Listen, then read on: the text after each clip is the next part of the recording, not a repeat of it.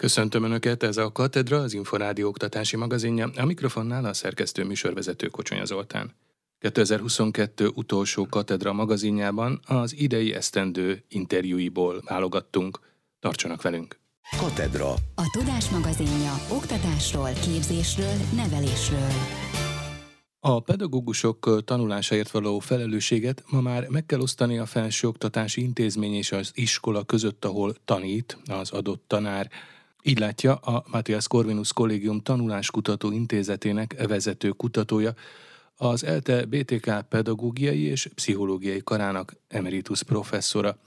Kalapos Mihály beszélgetett Halász Gáborral.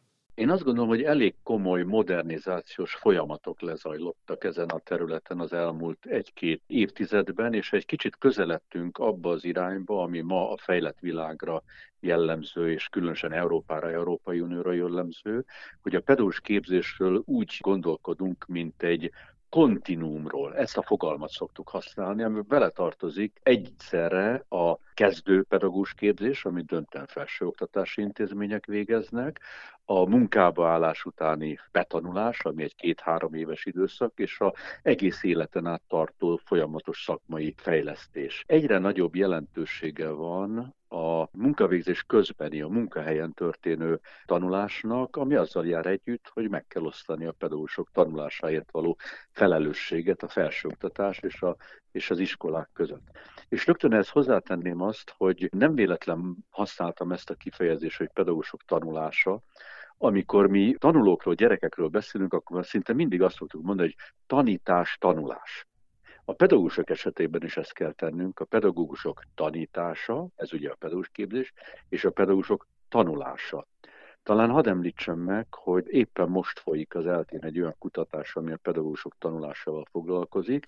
Úgy hívjuk, hogy motel, motel kutatás, és ez is azt mutatja, hogy óriási jelentősége van annak a tanulásnak, amit a munkavégzés közben a munkahelyen végeznek a pedagógusok. Még egy kulcselemet szeretnék ezt hozzátenni, és ez is egy olyan dolog, ami szerintem a magyarországi modernizációs folyamatoknak egy nagyon fontos eleme, hogy a pedagógusok tanulását, pedagógusok képzését egyre inkább orientálják az úgynevezett pedagógus kompetencia leírások. Ezek olyan listák, amelyek felsorolják mindazokat a, a tudáselemeket, képességelemeket, attitűdelemeket, amelyekre a pedagógusoknak szükségük van ahhoz, hogy eredményes munkát tudjanak végezni az iskolákban. És Magyarországon jó ideje már ilyen pedagógus kompetencia leírás az, ami orientálja a pedagógus képzést. Hogyan lehet egyáltalán mérni egy pedagógus munkáját, eredményességét? Hadd reagáljak erre egy anekdotikus dolog felidézésével, amikor néhány évvel ezelőtt Hollandiában egy OECD vizsgálóbizottság keretében a, az ottani értékelési rendszert vizsgáltuk, akkor feltettük azt a kérdést az ottani kormánytisztviselőknek, hogy van-e nekik Hollandiában országos pedagógus értékelési rendszerük. És azt a választ kaptuk, hogy nincsen, és nem is akarják, hogy legyen.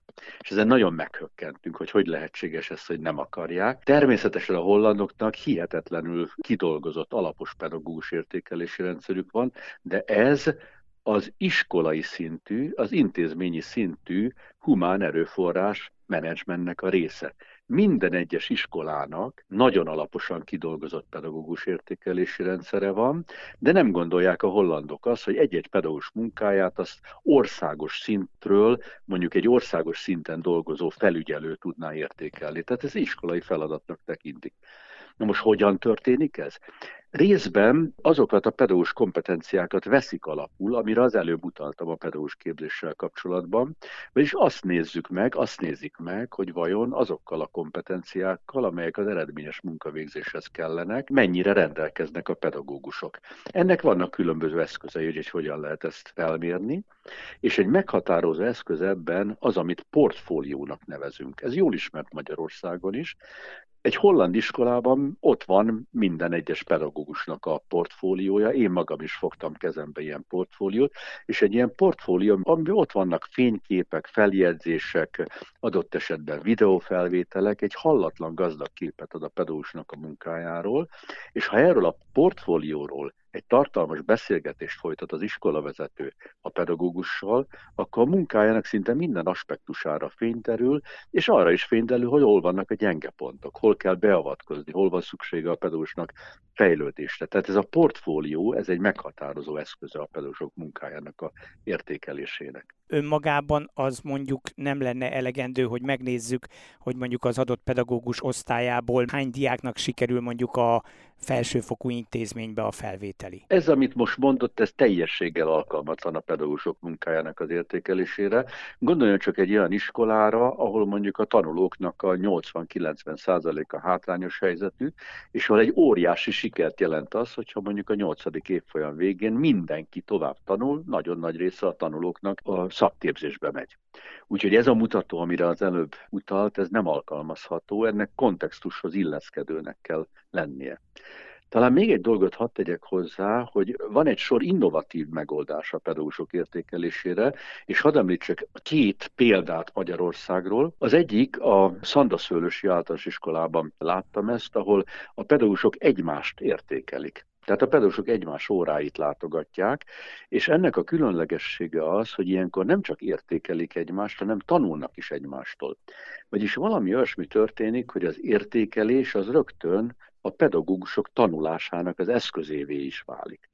A másik ilyen innovatív megoldás, amit láttam Magyarországon, ez a Budaörsi Gyula gimnáziumban található, ahol a tanulók értékelik a pedagógusokat. Ott ez sok-sok éve működik, van egy kialakult rendszere, vagyis azt gondolom, hogy a tanulói visszajelzésnek meghatározó súlya lehet ebben.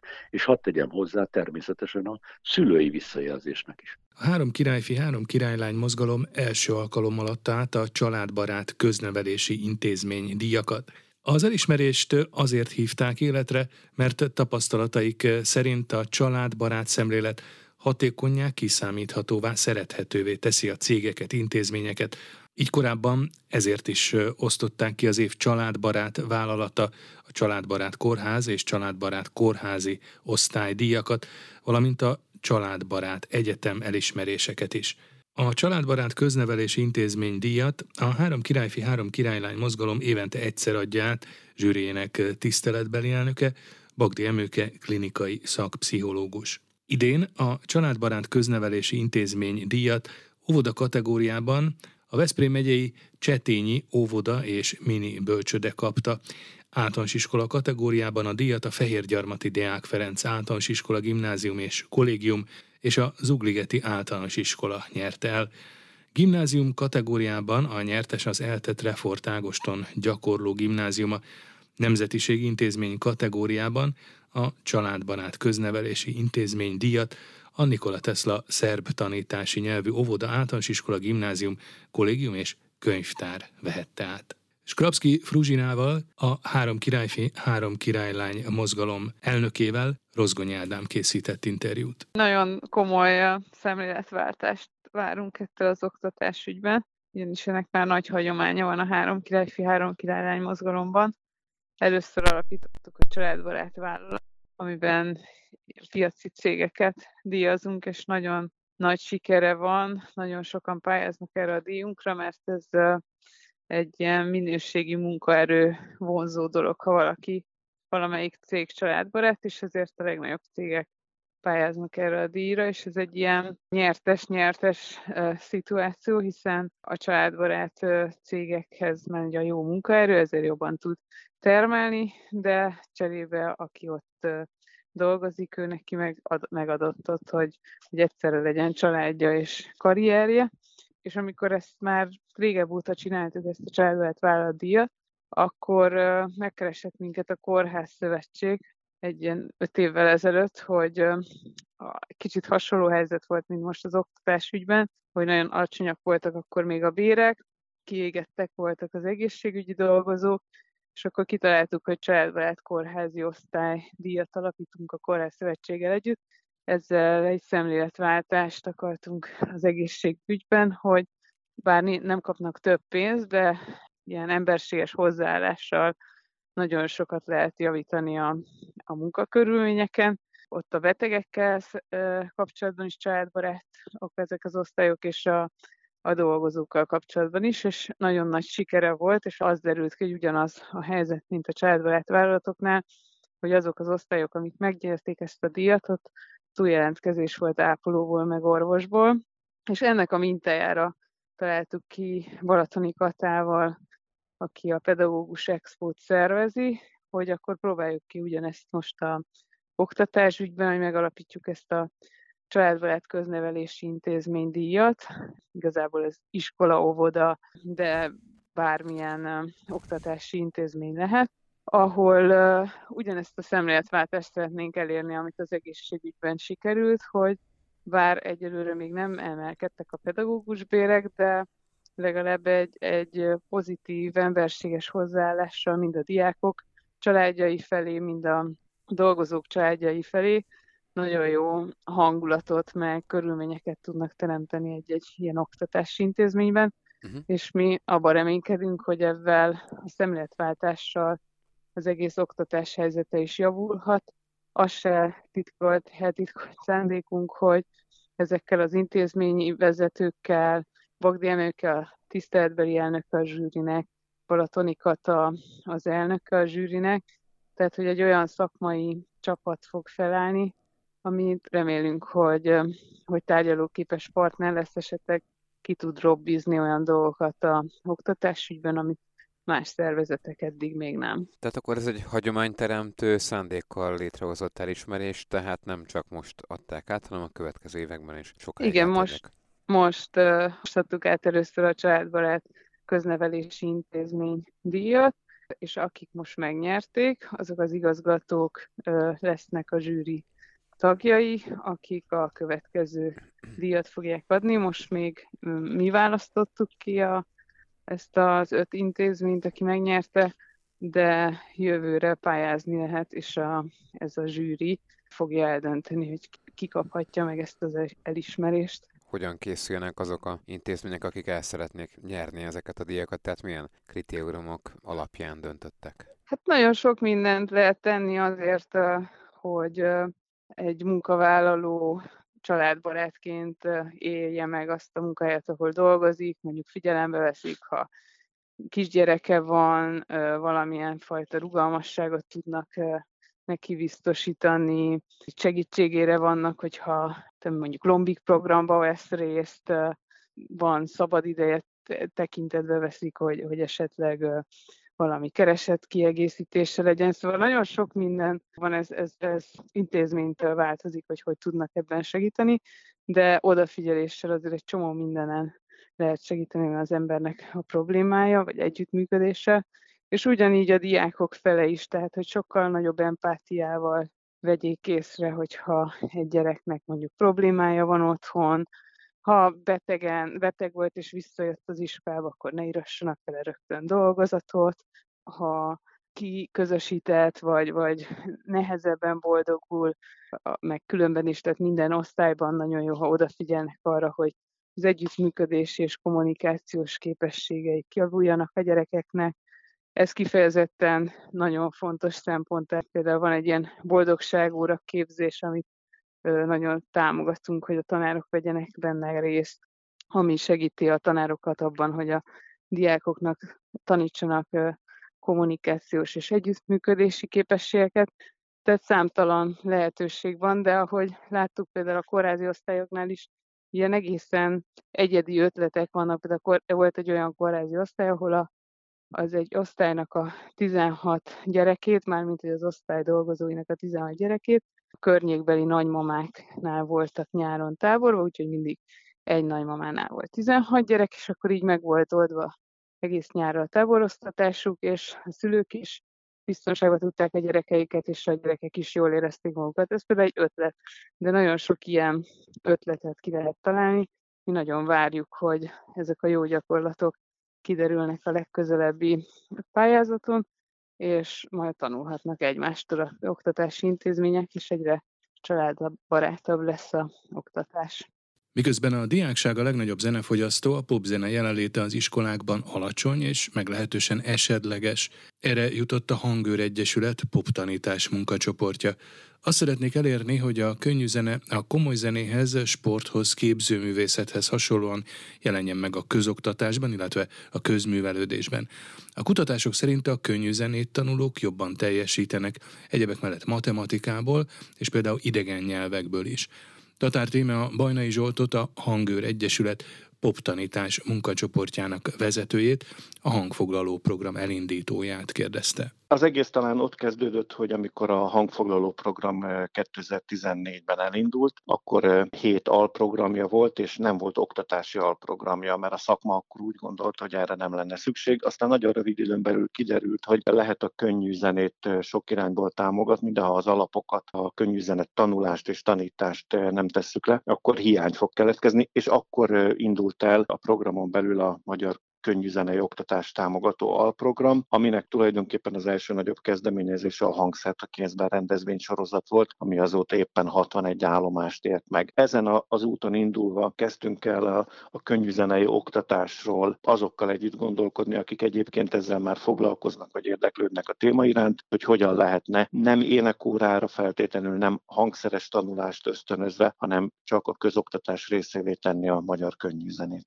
Mit szól ehhez a az énekzene szakma, most kifejezetten mondjuk a pedagógusokra gondolok, hogy mennyire van helye a könnyű zenének az iskolában, vagy mennyire tekintenek rá úgy, hogy ez a gyerekeknek a civil programja, a privát szférája. Évek óta mindig kiderül, hogy ez is ember, személy, tanárfüggő. Aki elhivatott vagy érzi a könnyű zenének, aminek most már azért Magyarországon is lassan 70 éves története van, tehát aki érzi ennek a lényegét, az fogja használni. Az más kérdés, hogy tudja-e, vagy vannak-e olyan segéd anyagok, ami ezt könnyűvé tenné. Az egészen biztos, hogy a Nemzeti Alaptanterv, ha nagyon szigorúan veszük, nagyon szűk határok közé sorolja már maga az énekzene oktatást is, hiszen a hetedik és tizedik osztály között is már csak egy óra van hetente, ami rettentően kevés, rettentően kevés, hogy abban még a könnyű zene is beleférjen. Ráadásul ugye maga a pedagógus képzés sincs arra felkészül, hogy a könnyű zenét bevegye a tanrendbe, úgyhogy egy alapos szemléletváltásra lenne szükség. Miért fontos, hogy a könnyű zene ott legyen?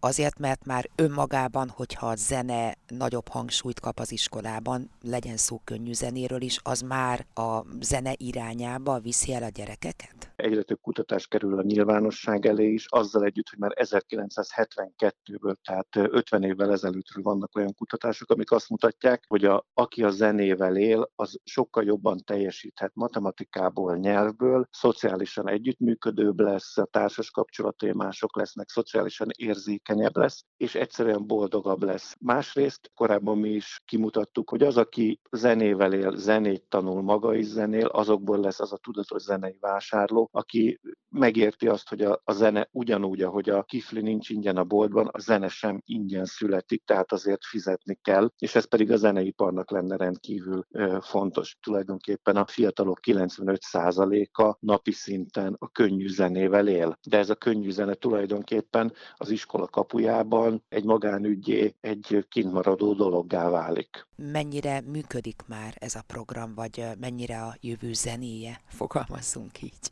Nagyon változó, de ha a, a nagy többséget akarjuk venni, akkor mondjuk azt, hogy ez a jövő zenéje. Sok helyen a tavalyi kutatás is azt mutatja, hogy maga az eszközök is hiányoznak hiányzik az is, hogy tényleg a pedagógusoknak a kezébe adjunk mondjuk olyan órákon használható anyagokat, akár tanmeneteket, amivel mondjuk a magyar rendszerváltás történetét a könnyű zenén keresztül is be tudná mutatni, vagy illusztrálni tudná. Vagy osztályfőnöki órára készüljön olyan anyag, ami abban segít, hogy amikor egy fiatal eljut egy koncertre, az hogyan jön létre, amíg a sztár fölmegy a színpadra, mi minden történik, hogy ezt is megértse, hiszen közlekedni megtanulunk, a, a valamilyen szinten tanul tanuljuk, de mondjuk a koncertlátogatást nem tanuljuk. Tehát nagyon az elején vagyunk, és az látszik, hogy a pedagógus képzésben lennének a legfontosabb feladataink, és ezért is gondoljuk úgy, hogy valamikor jövő január végén, február elején kifejezetten a pedagógus képzésre szeretnénk egy hasonló fórumon koncentrálni, ahol nem csak az énekzene tanárokkal szeretnénk idézőjelbe foglalkozni, hanem mindenkivel, aki pedagógus lesz, hogy nekik hogyan tudnánk abban segíteni, hogy amikor kikerülnek a katedrára, akkor ott a könnyű zenét tudatosan tudják használni. Miben lehet más egy olyan gyermek személyisége, aki nem csak a klasszikus énekzene órákon vesz részt, hanem tényleg rendszeresen a könnyű zene is az életét képez, és nem csak a hallgatás szintjén. Nagyon sok beszélgetést készítettünk iskola vezetőkkel, tanárokkal, mindenféle tanárokkal, és volt, aki például arról beszélt, hogy a könnyű zenével nyitotta meg a gyerekeket, mert hogy lett azonos téma a diák és a tanár között, hogy ő ismeri ugyanazt a zenét. Volt, aki arról beszélt, hogy, hogy szociálisan hátrányos helyzetben lévő gyerekeket mennyivel könnyebb volt bármilyen irányban elindítani azzal, hogy a könnyű zenéről kezdtek beszélni. Persze azt is fontos tudni, meg az is egy fontos cél számunkra, hogy azért az Európai Unióban, Bulgáriában zenélnek hozzánk képest a legkevesebben. Tehát nagyon hátul kullogunk Bartók és Kodály országában abban a sorban, ahol a zenélők zenélni tudókat mérik fel. Ha sikerül egy fiatalt megfertőznünk a zenéléssel, a zene iránti vágyjal, akkor ezen is változtathatunk, minél többen zenélhetnek, többen lesznek tudatos zene és kultúrafogyasztók, ami én azt gondolom, legyen ez akár egy szubjektív dolog, hogy ez az egész társadalomra jó hatással lehetne. Katedra. A Tudás magazinja oktatásról, képzésről, nevelésről. Ez volt a Katedra, az Inforádió oktatási magazinja. Megköszöni figyelmüket a szerkesztő műsorvezető Kocsonya Zoltán azzal, hogy várom Önöket egy hét múlva, ugyanebben az időpontban ugyanitt. Addig is magazinunk korábbi adásait meghallgathatják az Inforádió internetes oldalán az infostart.hu címen. Viszontalásra!